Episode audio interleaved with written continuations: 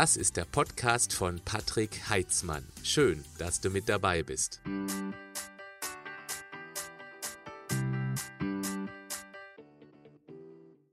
Auf meinem YouTube-Kanal gibt es ein Format, das immer mittwochs gesendet wird, was bei der Community hervorragend ankommt. Es heißt, du fragst, ich antworte. Ich nehme mir eine Frage aus der Community vor und mache da eine sehr ausführliche Antwort dazu. Dieses Format kommt so gut an, dass mein Team und ich uns entschlossen haben, die Audiospur davon auch hier auf meinem Podcast-Kanal zu veröffentlichen. Allerdings mit einer etwas ungewohnten Tonqualität, etwas halliger das musst du einfach akzeptieren und auf der anderen Seite verweise ich auch manchmal in diesen Videos auf eine Grafik, die ich natürlich hier in der Audiospur nicht weiter erklären kann. Das kommt aber relativ selten vor, deswegen ist mein Tipp, höre dir einfach die Audiospur an. Ich bin mir sicher, dass du eins, zwei oder auch sieben Tipps daraus ziehen wirst für dich, damit du noch schneller, schlank und gesund wirst und vor allem auch bleibst. Viel Spaß damit. Herzlich willkommen zu dieser neuen Session. Du fragst, ich antworte. Ich möchte heute repräsentativ die Frage von Matthias vorlesen, weil mich diese Frage in aller Regelmäßigkeit erreicht und übrigens immer dann, wenn ich irgendwo live auftrete, auch das immer gefragt wird. Also, Matthias fragte mich, ich höre immer wieder, dass man mit 16,8 gut abnehmen kann. Ist das für mich geeignet? 16.8 ist eine Fastenform, die werde ich gleich etwas näher beschreiben, insbesondere auch, wie man es mal für sich selber antesten kann. Also, es gibt verschiedene Fastenformen. Es gibt zum Beispiel das 5-2-Fasten. Das bedeutet, fünf Tage esse ich ganz normal. Gewöhnlich ist das von montags bis freitags um an zwei Tagen dann, also Samstag und Sonntag, nur 500 bis 600 Kalorien zu mir zu nehmen, was natürlich auch sehr, sehr wenig an Nahrungsmenge ist. Dann gibt es auch die Fastenform ein Tag on, ein Tag off. Das bedeutet, klar, ein Tag wird gar nichts gegessen, also wirklich überhaupt nichts an Kalorien, weder trinken noch essen, um am anderen Tag eben dann wie gewohnt zu essen. Dann gibt es auch eine Warrior-Diät. Das bedeutet, dass man 20 Stunden lang nichts isst und innerhalb von vier Stunden des Tages dann eben seine Mahlzeiten isst. Das sind dann meist zwei Mahlzeiten. Manche schaffen aber auch hochmotiviert vier Mahlzeiten in diesen vier Stunden unterzubringen. Dann gibt es auch das Dinner Canceling. Das ist eigentlich so, ja, mit das, was ich schon boah, aus meiner Erfahrung als Ernährungscoach viele, viele Jahre kenne dass einfach die letzte Mahlzeit ausgefallen lassen wird. Ich glaube, das war kein richtiges Deutsch. Blöd ist natürlich dann, wenn man abends vorm Fernseher sitzt und die Duftkerze so lecker nach Vanille riecht, dass man anfängt, an der rumzukauen. Ja, dann gibt es auch das Heilfasten. Das bedeutet, dass man zum Beispiel sieben Tage lang gar nichts isst, Manche lassen auch ein bisschen Säfte zu, beziehungsweise auch mal Brühe. Aber das klassische Heilfasten ist viel, viel trinken, Tee trinken, um eben dann irgendwann Fasten zu brechen. Dann sollte man auch langsam wieder reinkommen in die Essroutine. Das hat aber generell einen reinigenden Zweck und hoffentlich nicht motiviert, dadurch abzunehmen. Auch da werde ich gleich noch zu Stellung nehmen. Ja, und dann eben noch das 16-8-Fasten, das Intervallfasten ist wohl so die gängigste Form. Das bedeutet, dass man innerhalb von acht Stunden des Tages isst, seine zwei, drei, manche auch vier Mahlzeiten und 16 Stunden eben keinerlei Kalorien zu sich nimmt, dann eben nur Getränke ohne Kalorien konsumiert. Lass uns mal ganz kurz einen Blick in die Vergangenheit machen zu unseren Vorfahren.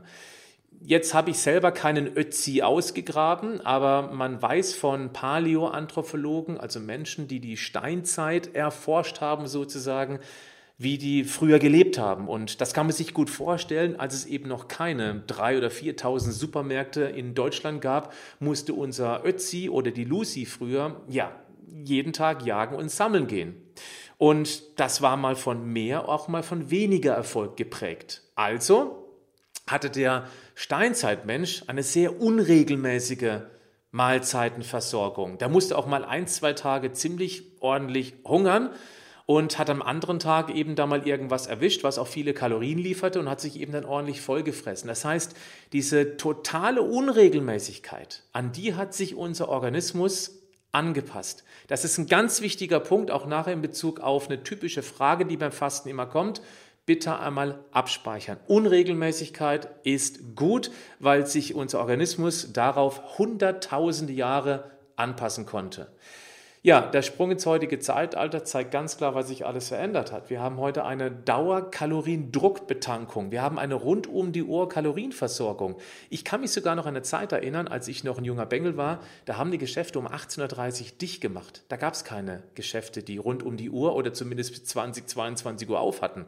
Und in, in den äh, Tankstellen gab es auch keine eingebauten Supermärkte. Da gab es Tabak und Alkohol. Und wenn man hungrig war, hat das einen zwar betäubt, aber nicht wirklich satt gemacht. Hm. Ja, ähm, diese Dauerkalorienversorgung heutzutage hat immer die Problematik, dass wir durch das permanente Essen, viele leiden auch unter Naschdemenz, also diese ständige zwischendurch Naschen und Essen und auch Kalorien trinken, das hat zur Folge, dass eben permanent Insulin ausgeschüttet wird. Meine aufgeklärte Community weiß mittlerweile, dass es das Hormon ist, was die Zellen aufsperrt, um eben da Substrate letztendlich in die Zelle rein zu verfrachten. Deswegen ist es wie eine Art Türöffner, ein Schlüsselmännchen sozusagen. Oder ein Straßenfeger, der praktisch das ganze Zeug in die Zellhäuschen reinfegt. Heißt, Insulin hoch, es werden Substrate in die Zelle transportiert und die arbeitet eben dann mit dem, was da ankommt. Nur, was die Zelle auch macht, ist, durch diese Prozesse innerhalb der Zelle entsteht ja auch Stoffwechselmüll oder eben auch Proteinfragmente, Proteinreste in der Zelle. Und wenn permanent Insulin ausgeschüttet wird durch diese Dauerkalorienversorgung, dann hat die Zelle praktisch keine Möglichkeit, sich selbst zu reinigen oder sich selbst zu recyceln, die Proteinreste beispielsweise wieder zu verwerten. Deswegen sind auch die Esspausen jetzt mal außerhalb des Fastens auch so wichtig. Deswegen auch in meinem Online-Coaching leichter als du denkst, das spielt eine übergeordnete Rolle, dass wir wieder einen Essrhythmus reinbekommen, dass wir eben tatsächlich mal drei, vier, fünf Stunden Esspause zwischendrin haben, weil irgendwann ist dann auch Insulin mal niedrig und wenn Insulin niedrig wird, dann startet irgendwann die Autophagie. Das ist die Selbstheilungskraft oder das Aufräumen der Zelle, dieses Recycling. Spannend finde ich auch in diesem Zusammenhang, weil mir das gerade lustigerweise einfällt, wenn man doch da mal krank ist und sich echt nicht gut fühlt. Wie geht es dir da? Hast du, wenn du krank im Bett liegst, egal was für eine Krankheit, hast du richtig kräftig Appetit? Oder isst du dann auch verhältnismäßig wenig? Reicht da mal irgendwie eine leichte Suppe für einen ganzen Tag? Das hat auf der einen Seite natürlich auch damit zu tun, dass wir uns wenig bewegen, dass wir eingekuschelt im Bett sind und somit weniger Körperwärme produzieren müssen. Aber auf der anderen Seite ist das eben auch, was der Körper nutzt, um sich selber zu resetten, zu regenerieren, zu heilen, weil die Autophagie durch wenig Kalorienzufuhr, damit wenig Insulinausschüttung eben dann angestoßen wird. Also, Krank heißt dann automatisch, das wird nicht für alle gelten, aber für die meisten, ich habe keinen Hunger, keinen großen Hunger und damit startet eben die Selbstheilungskraft des Körpers. Ich werde da, ich werde da auch nachher nochmal Bezug zum Thema Krebs nehmen. Also, geringer Appetit bei Krankheit zeigt eben, der Körper möchte gern sich selbst heilen. Gut, jetzt sprechen wir mal über das spezielle intermittierende Fasten. Ich werde es nun mal das 16-8 besprechen. 16 Stunden Nahrungskarenz, also keinerlei Kalorienzufuhr, bedeutet eben, dass wir sehr, sehr lange einen normalisierten Blutzuckerspiegel haben und dass deshalb eben auch wir natürlich sehr wenig Insulin ausschütten, wenn kein Nachschub kommt. Und je länger die Fastenphase dauert, desto kräftiger ist auch diese Autophagie, diese Selbstheilungskraft. Und bevor jetzt jemand fragt, wann die denn dann tatsächlich beginnt, die Autophagie, das kann ich dir nicht sagen, weil das sehr individuell ist und weil es eben auch von vielen anderen Dingen abhängig ist, wie zum Beispiel, wie ist deine Insulinsensitivität? Oder wie fit ist deine Zelle vorher schon gewesen?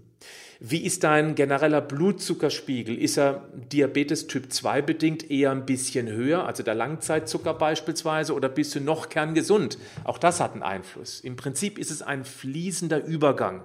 Je länger es dauert, ich sag mal, ab neun oder zehn oder elf Stunden fängt es mal an, wirklich interessant zu werden.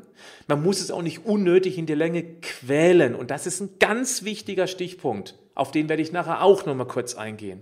Nämlich für die, für die dann eben intermittierendes Fasten nicht wirklich geeignet ist. Also, merke dir bitte, je länger die Fastenphase, desto effektiver ist auch dieser Selbstheilungsprozess. Wenn man beispielsweise nicht intermittierend fastet und hat eben seine drei Mahlzeiten am Tag und schafft es wirklich zwischendurch einfach mal die Klappe zu halten und wirklich, das ist ganz, ganz liebevoll gemeint, dann hat man zwar nur vier, fünf, vielleicht auch sechs Stunden dazwischen, aber auch das funktioniert mit der Autophagie. In Summe haben wir dann nämlich auch so um die 15 Stunden, wenn ich immer fünf Stunden Pause habe beziehungsweise zwischen den drei Mahlzeiten habe ich untertags dann fünf plus fünf sind zehn Stunden und dann den restlichen Tag noch drumherum komme ich auch auf viele, viele Stunden Fastenphase. Also du verstehst, was ich damit meine. Die Esspausen sind auch außerhalb des intermittierenden Fastens sehr, sehr wichtig. Ein wichtiger Punkt ist auch das Thema Stress und da komme ich jetzt praktisch dann auf das, was ich eben meinte. Wenn man sich durchquält und vielleicht im Alltag zudem noch viel Stress hat, private Herausforderungen, berufliche Herausforderungen und die Nebennierenrinden eben dann auch ordentlich Cortisol ausschütten, da habe ich auch schon ein paar Mal drüber gesprochen, dann wird das auch diese Autophagie unterbrechen bzw. runter reduzieren. Und Cortisol sorgt auch dafür, dass wir letztendlich auch dann mehr Gluconeogenese haben, dass wir eben auch dann letztendlich Muskulatur zu Zucker umwandeln. Das nennt sich eben dann dieser Prozess der, Prozess der Gluconeogenese. Wenn dir also das Fasten sehr, sehr viel Stress machen sollte, du es einfach nicht durchhältst, du dich durchquälst, dann ist das in dem Moment nicht für dich geeignet. Aber auch für dich hätte ich dann eine Möglichkeit, wie man sich da langsam ranarbeiten kann. Dann ähm, das 16-8-Fasten ist gut, weil es gibt dann eine ganz klare Regel vor. Du hast acht Stunden Zeit zum Essen und hier ist natürlich auch unheimlich wichtig, dass du eben dann kein Nahrungsmüll isst. Ich denke, das ist selbstredend, aber ich möchte es einmal noch erwähnt haben. Es macht überhaupt keinen Sinn für die Gesundheit und auch nicht für die Figur, wenn du dann dreimal Pizza essen würdest in diesen acht Stunden. Dann hat das absolut keinen Erfolg, keinen Effekt. Du weißt ja, wenn du mich schon länger verfolgst, dass diese 47 lebenswichtigen Bausteine elementar wichtig sind, um langfristig gesund zu bleiben und auch den Stoffwechsel am Leben zu erhalten. Stichwort Selen, Stichwort Eisen, Stichwort äh, Kupfer und auch Tyrosin, um die Schilddrüsenhormone zu produzieren, genauso wie Jod. Wenn er zu wenig davon kommt, dann schläft der Stoffwechsel auch da ein, auch wenn du nur innerhalb von acht Stunden Nahrung zu dir nimmst. Also achte bitte, wenn du fastest, umso mehr auf eine gesunde Ernährung und nicht sagen, jetzt faste ich ja, jetzt kann ich ja auch Müll essen. Wenn du mal zwischendurch ein Stück Kuchen isst oder mal Schokolade, ey, das ist egal, das macht überhaupt keinen Unterschied. Wichtig ist aber, dass du mindestens zwei deiner Mahlzeiten möglichst gesund gestaltest. Jetzt möchte ich noch in aller Kürze erklären, für wen das eigentlich sehr gut geeignet ist, das Fasten. Wer komplett raus ist aus einem Rhythmus, also wer sich so erkennt, dass er immer gerne mal zwischendurch nascht, für den ist das intermittierende Fasten sehr gut geeignet, weil es eben diese klaren Regeln vorgibt. Acht Stunden essen, okay, dann esse ich am Anfang diese acht Stunden, mittendrin vielleicht noch mal eine Kleinigkeit oder auch was Größeres, je nachdem, wie viel Hunger du hast und eben dann noch mal am Ende der Fastenzeit. Aber dann weißt du, 16 Stunden gibt's halt eben nichts mehr an Kalorien. Und diese ganz klare Regel wird es dir im Alltag vermutlich dann auch einfacher machen, wenn du zu denen gehören solltest, die unter Naschdemenz leiden. Du kriegst einen gewissen Rhythmus rein.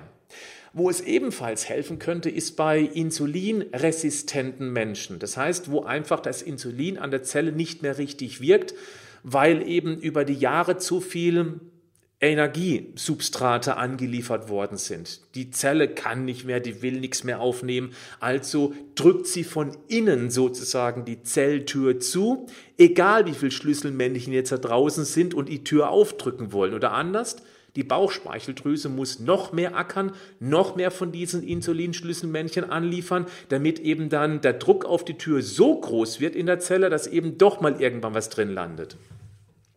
Diabetiker Typ 2 könnten auch davon profitieren, weil eben dann die Zelle sich selbst reinigt und somit weniger Zellmüll von innen gegen die Zelltüre drückt und somit auch wieder weniger Schlüsselmännchen produziert werden müssen aus der Bauchspeicheldrüse, weil die Tür eben dann wieder einfacher aufgeht durch diese lange Fastenphase, die Autophagie, das Recyceln von diesem Zellschrott.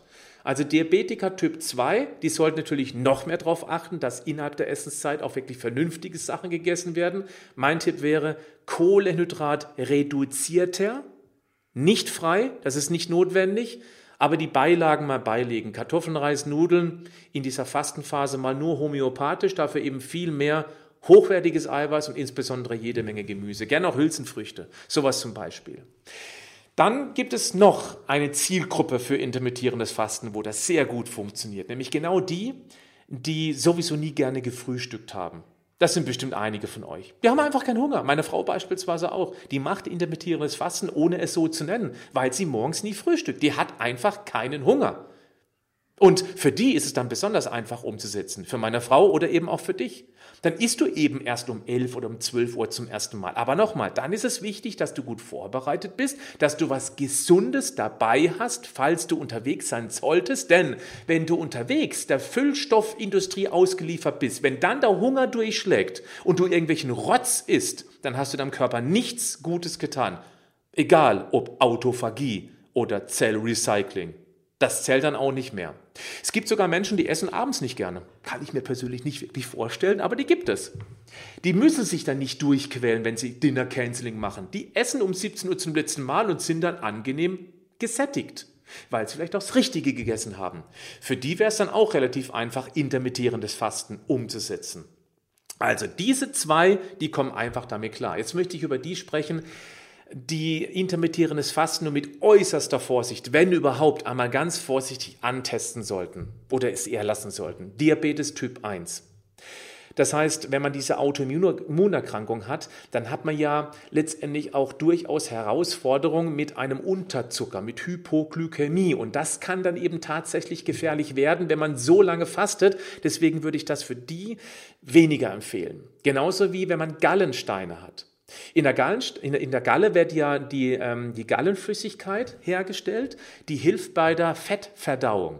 Das heißt, immer dann, wenn wir irgendwas essen, wo Fett enthalten ist, dann entleert sich auch ein Teil von der Gallenblase und somit hat man auch weniger Risiko, dass sich dort eben durch zu lange Gallenflüssigkeitbindung Gallensteine binden können. Also wenn man dazu neigt, und dazu neigen Frauen ab 40, die vielleicht eine ähm, ja, eine, eine gewisse genetische Disposition haben, also wenn in der, wenn in dem Verwandtschaft beispielsweise doch einige so Gallensteine hatten, dann würde ich da sehr, sehr vorsichtig mit intermittierendem Fasten umgehen. Und es erwischt tatsächlich leider deutlich mehr Frauen als Männer ab 40 mit Gallensteinen. Also das sollte man mindestens im Hinterkopf haben. Wenn ich da schon mal Schwierigkeiten hatte, dann würde ich nicht unbedingt intermittierend fasten. Ist nicht schlimm. Es ist kein Wunder, das intermittierende Fasten. Dann schaue ich, dass ich eben drei, maximal viermal am Tag esse und zwischendurch eben dann meine Esspausen haben. Dann habe ich auch meine Zellheilungsprozesse. Migräne, das finde ich jetzt sehr, sehr spannend. Es gibt typische Migräne, die durch intermittierendes Fasten besser wird. Und andere, es gibt ja ganz, ganz viele verschiedene Arten von Migräne, die haben einen, einen deutlichen Trigger durch diese langen Esspausen. Da würde mich mal deine persönliche Meinung interessieren, falls du schon Erfahrung damit gemacht hast, ob das bei dir besser geworden ist mit deiner Migräne. Vielleicht kannst du noch ganz kurz die Migräne beschreiben, ist bestimmt für die anderen sehr interessant. Oder eben, ob es schlechter geworden ist. Auch da beschreiben, was für eine Art Migräne, Aura-Migräne, Stechen irgendwo an der, ähm, am, Schläfen oder sowas. Schreib's rein. Das finde ich sehr interessant. Die einen profitieren davon, die anderen nicht. Niedriger Blutdruck. Also wenn du morgens aufstehst und ja, dir schwarz vor Augen wird, dann wäre ich auch sehr vorsichtig mit intermittierendem Fasten, weil natürlich der Blutdruck dadurch noch mehr in den Keller rasseln kann. Nicht, dass du morgens aufwachst und direkt wieder bewusstlos wirst.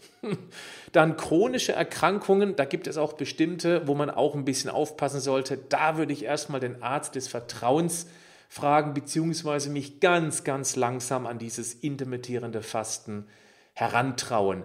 Ich werde auch gleich erwähnen, wie man das sich langsam äh, antrainieren kann, das intermittierende Fasten, wenn man es ausprobieren möchte. Gibt es nämlich eine coole Idee. Dann, wenn intermittierendes Fasten zu einer reinen Quälerei wird, also wenn man echt die Sekunden zählt, wenn man irgendwie in Stunde 13, 14 ist und man zählt jetzt die Sekunden, äh, bis man endlich wieder essen darf, dann hat es auch keinen Zweck. Es muss sich in den Lebensrhythmus anpassen. Wenn es eine Quälerei wird, bitte sein lassen. Dann hat es wirklich keinen Zweck. Dann wird es diesen Stress verursachen, den ich vorhin erwähnt hatte, und damit tust du dir mehr Schlimmes an als Gutes. Es muss also machbar sein. Ich rede jetzt nicht von, oh, ich habe ganz schön Hunger, aber ich halte es noch gut aus bis dahin. Dann ist das in Ordnung. Wenn du dich aber quälst, lass es bitte.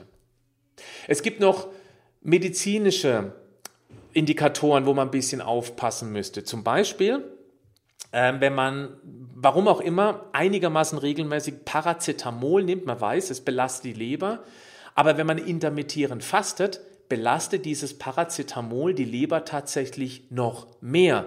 Und das ist dann alles andere als gut. Jetzt kannst du dich vielleicht erinnern, ich habe vorhin ganz kurz gesagt, in Bezug zu Krebs.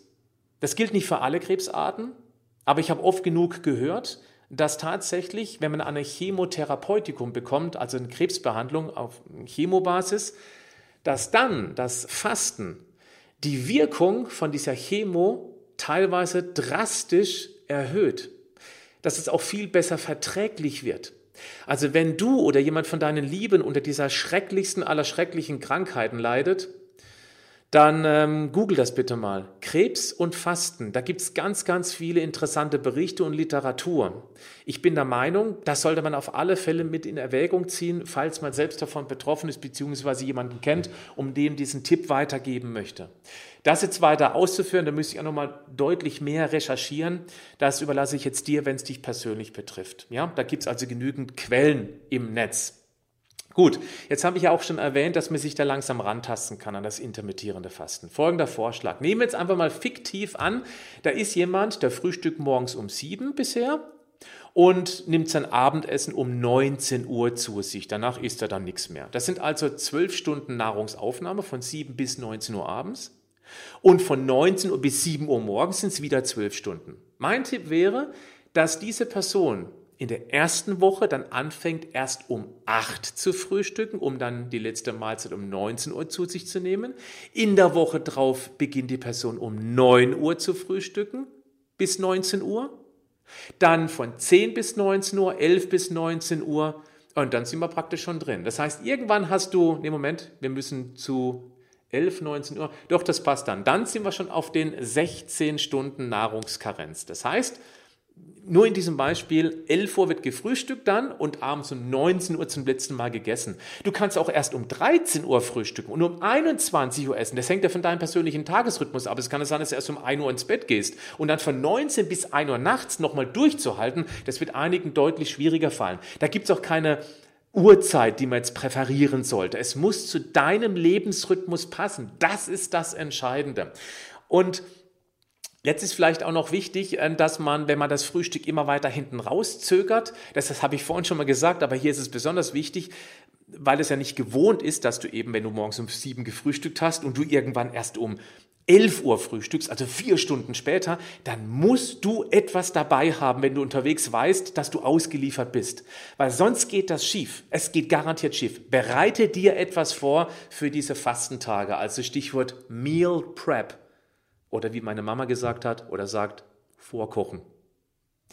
Dann nochmal, weil es wichtig ist, innerhalb der Fastenzeit solltest du dringend darauf achten, dass du dich gesund ernährst.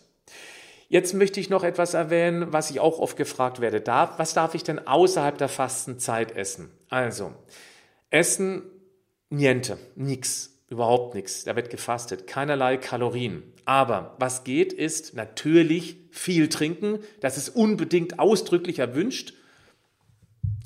Ich überlege gerade, ob ich sage, äh, das ist ein Befehl, aber nein, es ist erwünscht.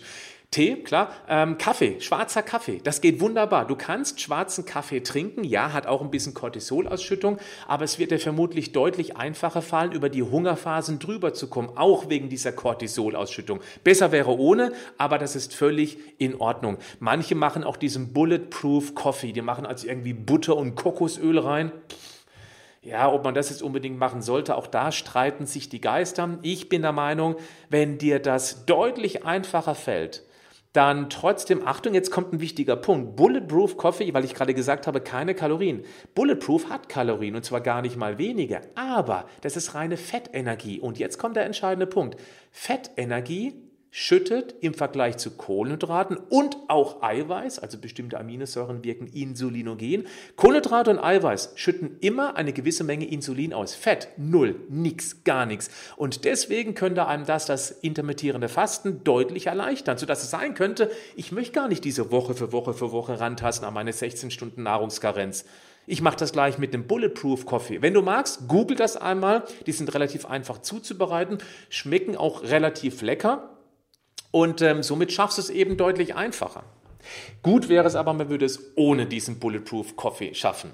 Was übrigens auch erlaubt ist im Kaffee, ist tatsächlich, auch wenn ich kein Fan davon bin, von Süßstoffen. Also nochmal, ich, ich habe nichts gegen Süßstoffe. Aber ich bin der Meinung, wenn man so etwas macht, dann sollte man dem Körper jetzt in dieser Zeit keine künstliche Süße aussetzen. Aber Süßstoffe haben keine insulinogene Wirkung. Süßstoffe schütten kein Insulin aus, auch wenn es immer und immer wieder behauptet wird. Es stimmt nicht, es ist falsch, es ist äh, inkompetentes Wissen, ich kann es nicht anders sagen. Und das wirst du genau dann merken, wenn du nämlich niedrig Blutzucker hast, weil du eben die ganze Nacht gefastet hast und dann einen Kaffee mit Süßstoff trinken würdest, dann würde ja, wenn jetzt Insulin ausgeschüttet würde, aber, aber nichts nachkommt an Kohlenhydraten, an Glucose, an Zucker, dann müsste ja der niedrige Blutzuckerspiegel durch das Insulin, was ja anscheinend ausgeschüttet wird, noch mehr in den Keller gedrückt werden. Hey, du hättest so einen Hunger, dass du kurz davor wärst, die Bürotüre Türe anzuknabbern. Das wird nicht passieren und damit ist dieser Blödsinn widerlegt. Trotzdem sage ich, wenn man schon Zellreinigung machen möchte, dann sollte man auch keine Süße vorgaukeln, auch wenn es keinen direkten Einfluss hat. Aber ich hoffe, du verstehst, was ich meine. Es geht auch um eine Geschmackssensibilisierung. Dann kommt noch ein Punkt, den ich sehr häufig gefragt werde. Ja, wie ist denn das mit der Flexibilität? Also beispielsweise am Wochenende, da bin ich mit Freunden verabredet oder ich möchte mit der Familie frühstücken. Kann ich da das Fasten unterbrechen? Ja, natürlich kannst du das. Auf alle Fälle darfst du das. Wichtig ist, du musst es durchhalten können, ohne dich zu sehr einschränken zu müssen. Und denk bitte, das habe ich vorhin eingangs gemeint, mit dem Steinzeit-Ötzi, der hatte auch keine regelmäßigen Mahlzeiten. Der hat auch nicht gefastet zwischen 19 Uhr abends und 11 Uhr morgens. Der hat gegessen, wenn er was gefunden hat.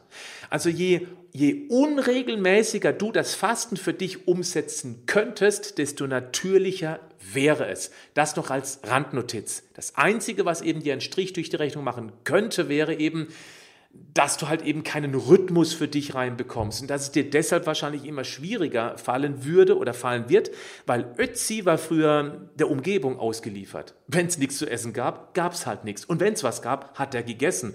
Du müsstest diesen ganzen Verlockungen natürlich widerstehen. Deswegen ist es für die meisten wahrscheinlich einfacher, wenn sie unter der Woche einen ganz klaren Rhythmus haben, in unserem Beispiel von 11 bis 19 Uhr essen, also acht Stunden, dann nichts. Und am Wochenende auch mal ein bisschen die Zügel locker lassen. So würde ich an dieses Thema rangehen, wenn ich fasten würde. Ich mache es nämlich nicht. Warum? Weil ich CrossFit mache, weil ich intensiv Sport treibe und ich bin sowieso jemand, der keine riesigen Portionen essen kann. Ich sowieso keine Beilagen esse. Also ich esse ganz selten Kartoffeln, Reis, Nudeln esse ich überhaupt nicht mehr und ich muss auf meine Kalorienmenge kommen. Ich schaffe es nicht und deswegen sage ich, das intermittierende Fasten ist vor allem gut für die, die gar keinen Sport machen. Für die ist es wesentlich besser als für den, der sehr, sehr intensiv Sport betreibt. Weil die haben vielleicht Probleme, innerhalb von acht Stunden an die Kalorien ranzukommen, die sie eigentlich benötigen würden. Noch ein Tipp zum Schluss, auch das werde ich häufig gefragt. Ja, ist es nicht gefährlich, weil man dem Körper dann Hunger vorgaukelt oder eben Nahrungsknappheit, dass eben dann der Stoffwechsel sich anpasst? Also einschlafender Stoffwechsel. Nein, nicht beim intermittierenden Fasten, insbesondere dann nicht, wenn du eben so einen gewissen eine Unregelmäßigkeit reinbringst. Aber selbst bei 16 Stunden Nahrungskarenz wird dein Stoffwechsel unter keinen Umständen signifikant ähm, geringer ausfallen. Und wenn du dann wieder isst, schraubt es ihn wieder hoch. Ich behaupte sogar, es wird dem Stoffwechsel eher helfen, als dass es ihm schadet. Selbst wenn du zwei Tage nichts essen würdest und dann wieder normal und vor allem gesund ist, das ist die Grundvoraussetzung, selbst dann wird es dem Stoffwechsel absolut gar nichts ausmachen. Ja, nach zwei Tagen Essen wird Cortisol ausgeschüttet, dann wird das freie T3 in das RT3 umgewandelt. Wenn ich hier auf meine Finger blase, dann wissen alle die Bescheid, die mich schon mal gesehen haben mit dem Streichholz in der Hand. Ja, das erkläre ich zum Beispiel auch in meinen Workshops immer ganz gerne, wie die Schilddrüse eigentlich funktioniert funktioniert. Fakt ist, es wird nichts ausmachen, in dem Fall, wenn ich mal zwei Tage nichts mache, auch wenn Cortisol ausgeschüttet wird. Ich möchte abschließend diesem Video unbedingt noch mitgeben, dass man keinen zu großen Gewichtserfolg erwarten sollte. Viele machen das, weil sie denken, ja, dann nehme ich ja endlich ab, weil ich ja so lange Esspausen habe. Ich glaube, dass, die, dass, dass der Frust dann sehr groß sein könnte, wenn die Kilos eben nicht purzeln. Kann man dadurch abnehmen? Ja, selbstverständlich kann man das. Es ist aber keine Wunderdiät, so wie es leider häufig verkauft wird. Denn wenn ich reinkomme in ein intermittierendes Fasten und ich habe schon einen verhältnismäßig niedrigen Stoffwechselumsatz, weil ich viele Jahre davor schon missgebaut habe, mich nicht wirklich gesund ernährt habe, keinen Sport gemacht habe, meine Schilddrüse nicht richtig funktioniert, da kann man durch das intermittierende Fasten keine Wunder erwarten. Und wenn du mit möglichst wenig Erwartungshaltung daran gehst, so wie ich es in der letzten Woche in meinem Motivations- und Dopamin-Video erklärt habe. Übrigens, vielen Dank für die tollen Feedbacks. Ich habe selten so ein gutes Feedback auf ein Video erhalten und auch ähm, ja, so viele ähm, ja, positive, also diese Daumen hoch Geschichten.